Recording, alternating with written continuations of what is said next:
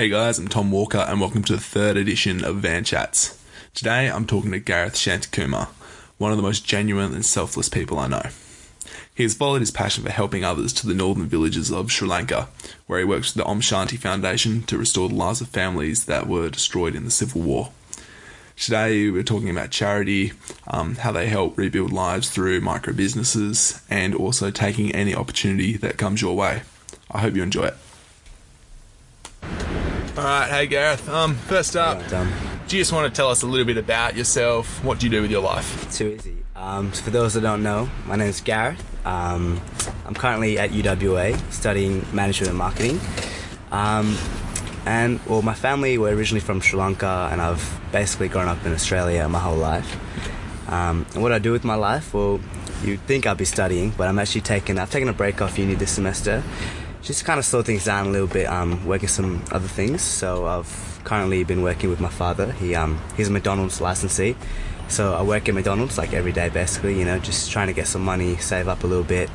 Um, and I'm also doing some management work with him there as well. Uh, but also this time I've taken off, I've also been working on um, this charity that my father started um, last year. Um, and that's something that's really kind of taken off this year and I'm loving it, you know. Uh, yeah. yeah. All right, so do you just want to tell the listeners, the watchers, what what's this charity about? What do you do? Too easy. So um, this charity, it's called um, Om Shanti Foundation. Um, we started this about two years ago, yeah. but I was never involved. It was my dad that kind of got on board with it. Um, so basically, the charity, um, we're based in Sri Lanka, specifically the northern villages. Um, and the reason being is because uh, for about twenty-five years, there was actually a civil war in Sri Lanka. Not many people know about this civil war, but um, there's there was basically conflict between two races, Sinhalese and Tamil. You know, long story. Um, but at the end of the day, it left a lot of victims behind. Um, and the reason that we're helping the northern villages of Sri Lanka is because this is where the the really the impact of the war, you know, had made its worst effects there. Um, like if you compare the south, the city, to the north, it's almost like a completely different world. You know. Um, so underdeveloped, no running water, and it's hard to believe that this is one country, you know what I mean? Um, so that area in the north, it was actually off-bounds for a lot of, lot of people until recently. So the war ended in two thousand nine, um, and my daddy went there for the first time in, I think, two thousand fifteen, and he saw, you know, he saw this um, massive difference, and it was almost like he was gone thirty years in the past, like, because he left Sri Lanka to make a better life for himself in Australia, you know, because he saw the suffering and all that in Sri Lanka.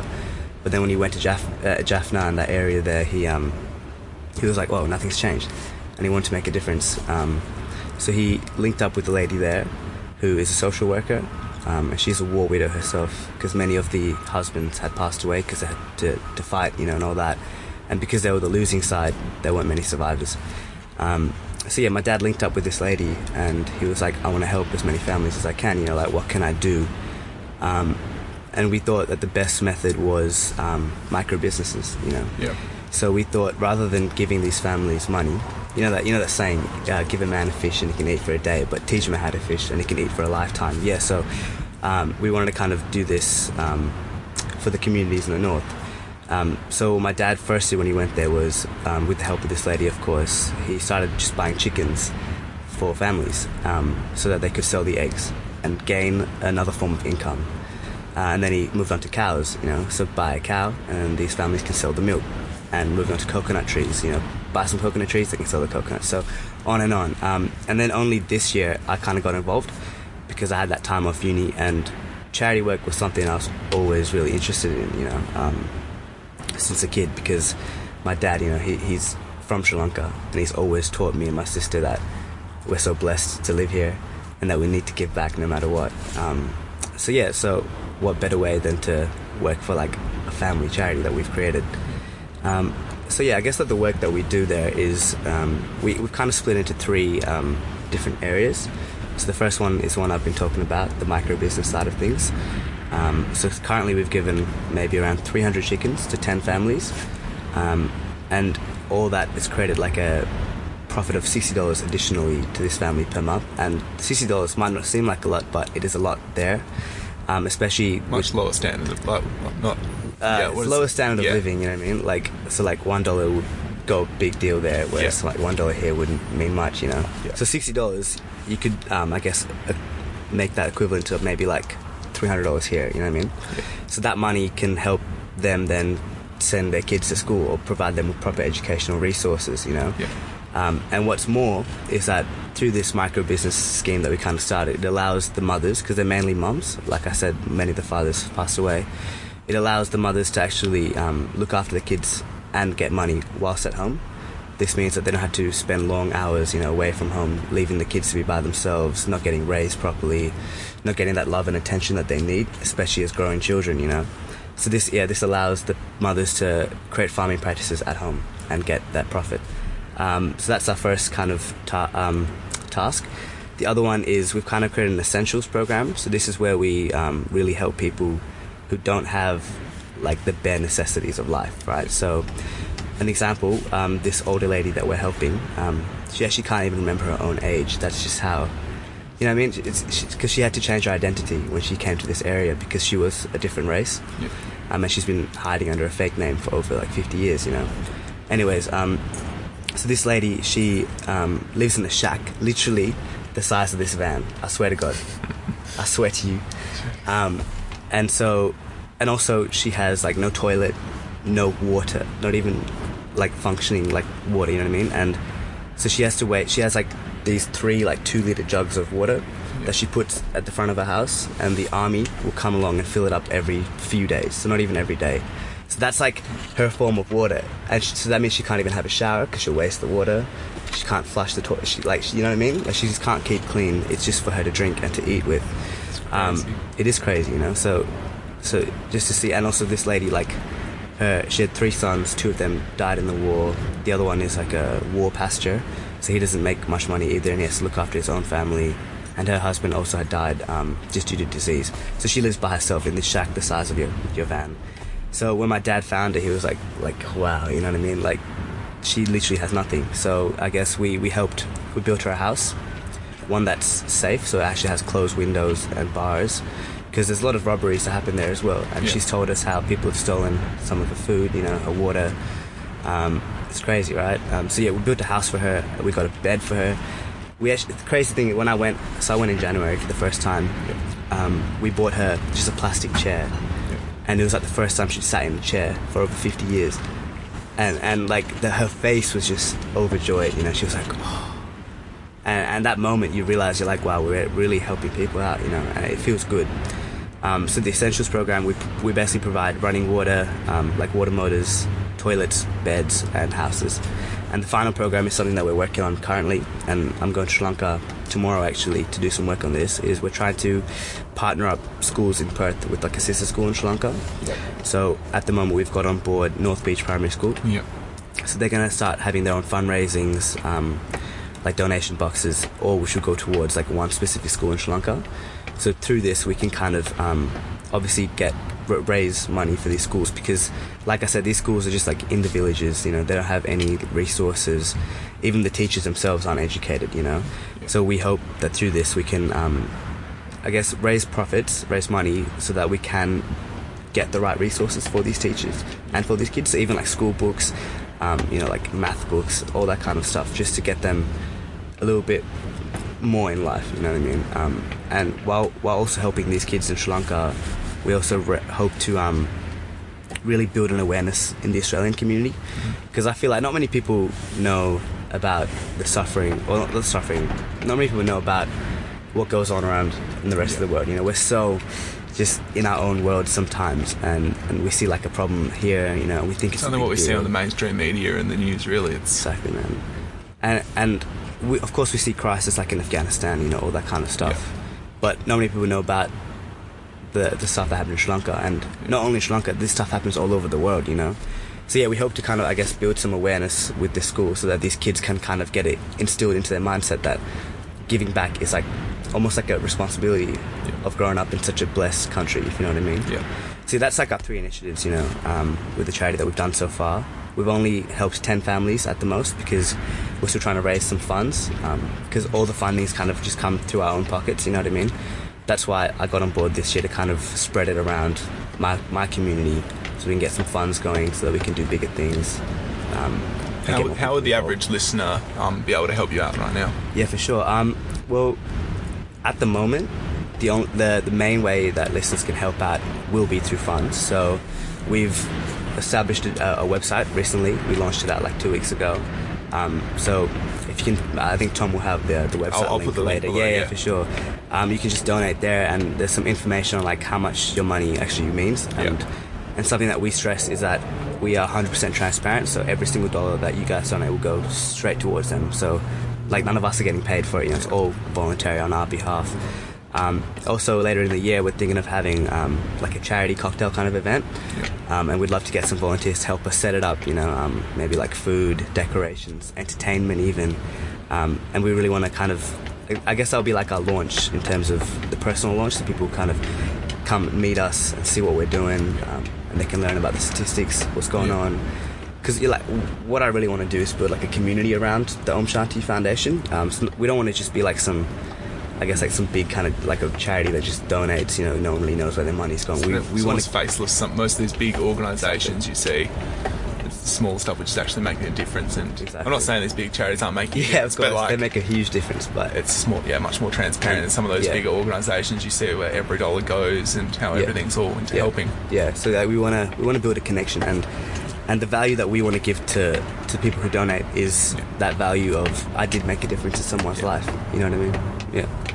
Yeah.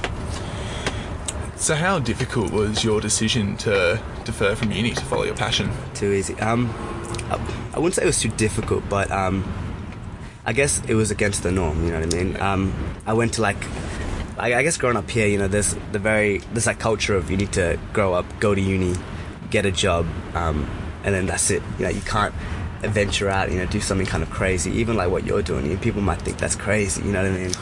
Um, But yeah, I had, I, I basically had like a pretty difficult kind of last six months of two thousand seventeen, and towards the end of it, I had like a like a quarter life crisis almost. You know, I'm young, I don't want to say that, um, but I kind of came to this realization where when I like I enjoyed what I studied, you know, but it was kind of like, what am I doing with this? You know what I mean? Like, I'm, am I just doing this because everyone else is doing it, and am I just doing it to get the degree? You know. Because I saw all my other friends kind of applying for corporate internships, you know, yeah. studying till like five a.m. But they just weren't happy, and, and it's almost like they were just doing it for that security. Yeah. But they weren't really, I guess, following their dream. And doing, doing your parents' dream almost at times. Exactly, exactly. And that was expectations. That, and yeah, and that was part of, I guess, the suffering that I was going through, because I was very much in line to um, take over my dad's McDonald's business and kind of stick solely to that. But I wanted to do so many other things, you know. I wanted to do charity work, you know. I wanted to help people, like, through workshops and coaching and stuff like that. So I had this kind of crisis where I was like, what's the rush? You know, I'm still, oh, I'm only twenty, you know what I mean? Um, everyone's just in such a rush to to be miserable almost, you know what I mean? You got the rest of your life to work ten-hour days. Exactly. For making someone yeah. else rich. Like. Yeah, yeah. So I was like, you know what? I'm just going to take a break off uni, kind of chill out a little bit. Yeah. And really discover what I wanted to do. Yep. And I kind of have discovered that, you know, during this time off. But at the same time, I've still been flat out busy. You know, I thought I'd have a chill time, but I've been working, you know, I've been doing this charity stuff. and But it's it's definitely been the best six months of my life, I'd say. Yeah. Like, I've learned so much about myself as a person, you know.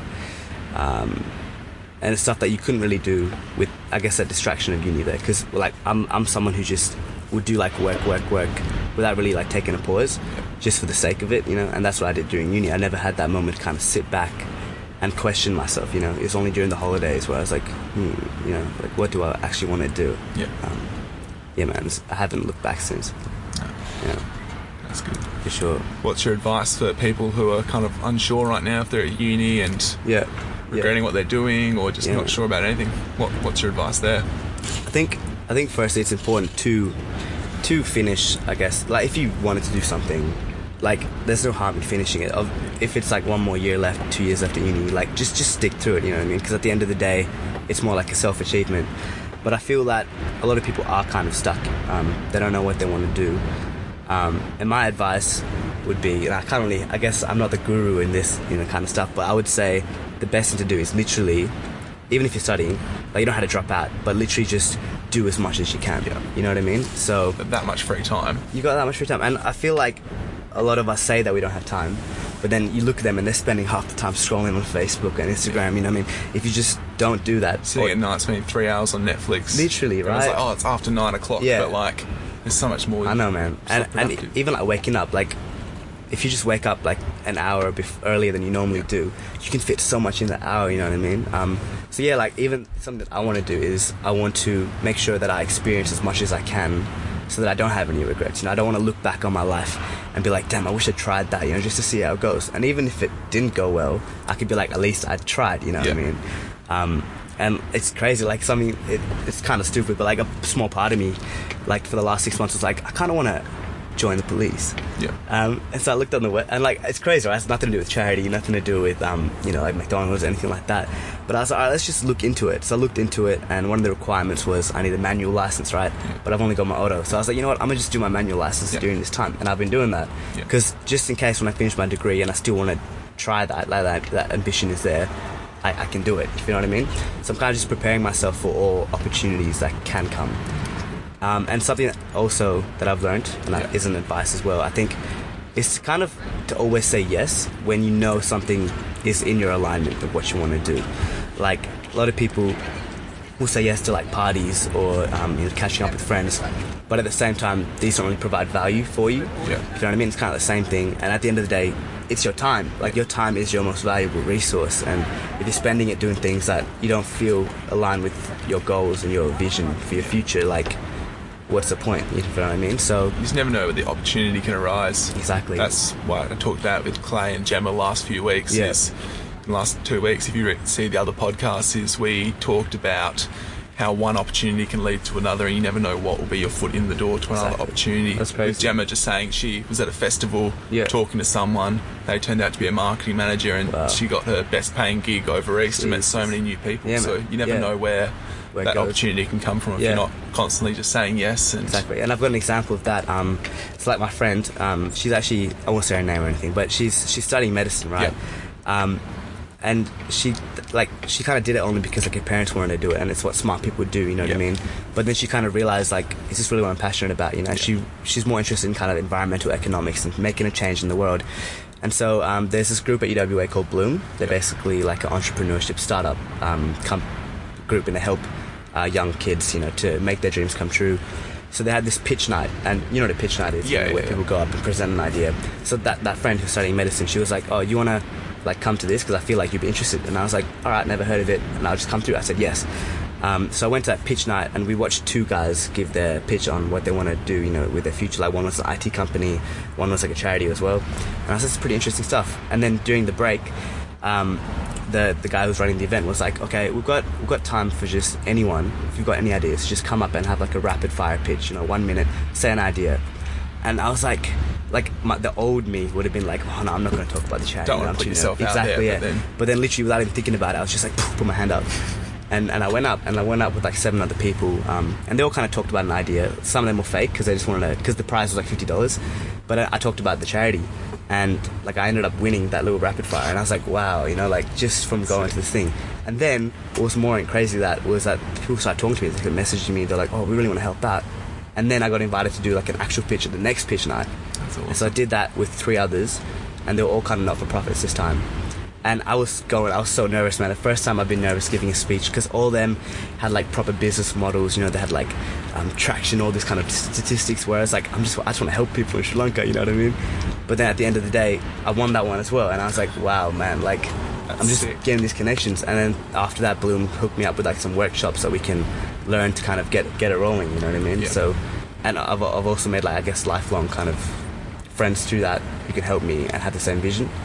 So yeah, just saying yes, you know, or whatever it is. So yeah, man, just trying trying as many things as you can, and making sure that what you do try, um, like aligns with what you want to do. You know what I mean? Like, so you can do many things, but I feel like if they all kind of point towards the same direction, then you're doing it right. You know what I mean? Like, it's not a waste of time at yeah. the end of the day. So yeah, that's my advice. Yeah. What's next on the agenda? Where do you see all this in five to ten years? Yeah, man. Um, so with the charity, I definitely. So our vision is to kind of create a, a sustainable model that can kind of be taken to other parts of the world, yeah. that can allow communities to become self-sustaining um, and that can help each other out. So, like, I guess the northern villages of Sri Lanka are kind of like our like our testing kind of grounds. You know, we want to see how successful it is, how to um, get people to live by themselves without needing constant help. You know, because like we don't want to be there baby feeding them, always giving them resources and money and all that kind yeah. of stuff. So yeah, that's our vision for the charity, is to kind of have like a model that can be taken across the world. But with that, um, something that I really want to do as well is kind of establish more of an educational basis around um, Om Shanti Foundation. So even like providing or like building a proper functioning school, you know, where kids can come, have proper education, proper curriculum, and even a place where they can stay, like if they don't have like a proper home, they don't yeah. feel safe at home. So that's something I would love to do, five to ten years. Um, we're starting small, you know, but I believe that we'll get there, one hundred percent. And in terms of me, five to ten years, man, I just want to make sure that I've, I'm taking every opportunity that I get, you know. Yeah. I, I don't even want to, I guess, say I, I'll have, like, a specific way of life in ten years. You know, I might still be, like, trying... You never know where you... Exactly. As long as I have enough, I guess, I'm earning enough money to live a, a good way of life, you know. Yeah. Um, then I can inspire others and, and, and, most importantly, inspire myself, you know what I mean? I feel at the end of the day, you've got to follow your heart and do what makes you happy. Um, and there shouldn't be a timeline for that. You know? Yeah. That's awesome. Yeah. Awesome. Thanks so much. This. No, Thanks cheers, for man. taking your time to come one hundred percent on and speak to everyone today. Really yeah, I'm, appreciate it. I'm so it. glad that you asked me, literally. You know, like what, even what you're doing is it's crazy. You know, not many people would do something like interviewing people and, you know, trying to provide genuine value I to just, the community. You know? I just want people to feel inspired. That's yeah, man. Thanks very much for listening. As usual, I hope this is just the start of the conversation. If you've got any questions for Gareth or the Om Shanti Foundation, you'll find um, all their social media or website links below to get in touch. Um, if you've got any questions for me, feel free to message me on Instagram.